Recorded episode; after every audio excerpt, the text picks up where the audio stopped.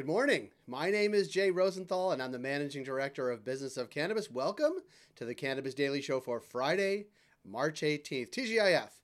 Since 2018, sorry, since 2017, we follow the companies, brands, people, and trends driving the cannabis industry, and that's what we look to do here every day.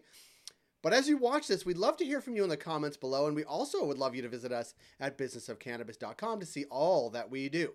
We're also all over the social channels Twitter, LinkedIn, Facebook, and Instagram. And we're on our YouTube channel. Obviously, if you're watching here, please do subscribe.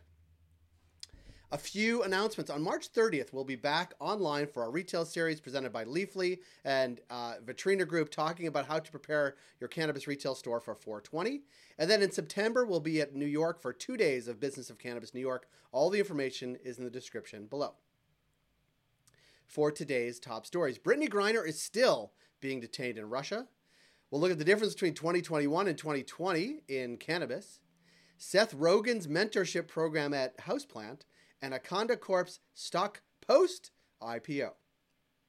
For our first story, it's been weeks since WNBA star Brittney Griner was arrested at an airport near Moscow for allegedly carrying cannabis vape oil cartridges and is still not public knowledge where exactly she's being held or how her case will be managed. Now, the Russian state news agency is reporting that Griner will be detained until May, this according to NBC News.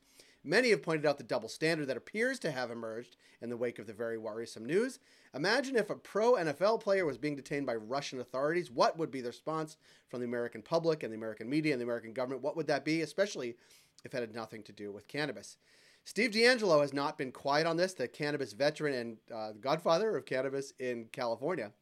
Biden has outdone himself with the hatred for cannabis this time, commented. This is from Steve DeAngelo. The failure of the White House to stand up and denounce Brittney's detention and demand her immediate release is a grotesque act of racism and cannabis stigma.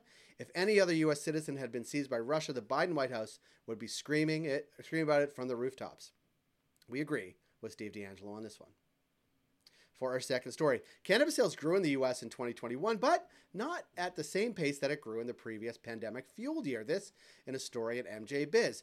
There's signs that uh, showing that sales may be returning to pre-pandemic levels in the very near future. So, what is the difference? Well, there are a few things. One, no stimulus checks or other programs in 2021, so there's less spare money for people potential less potentially less pressure to stock up because stores were closed off and on in 2020 but now many have stayed through through 2021 and other entertainment sources such as movie theaters and restaurants stayed open as well in 2021, making homebound cannabis consumption maybe less frequent and, and affordable. Here's the takeaway, but there are still more flexible and varied ways of purchasing that are post pandemic, which are distributing and learning about products than ever, making it much easier. And so some retailers will continue to capitalize on that. We will watch this story and look to see how 2022 compares to 2021 compares to 2020.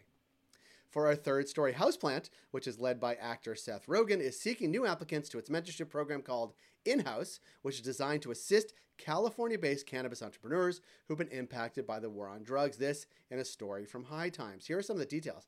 It's a part time, six month program for those in both plant touching and ancillary businesses. The application asks questions such as whether or not the applicant was a California equity licensee, how they've been affected by prohibition, and what the challenges the company is currently facing and the program was launched after the success of last year's pilot program. Good on you, Seth Rogen and Houseplant.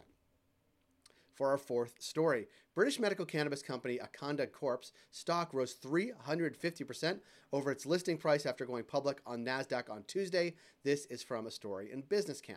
The company's market cap more than quadrupled earlier projections, which was $116 million. The company raised 16 million, which CEO Tej Virk says will go toward building infrastructure in Southern Africa and some M&A.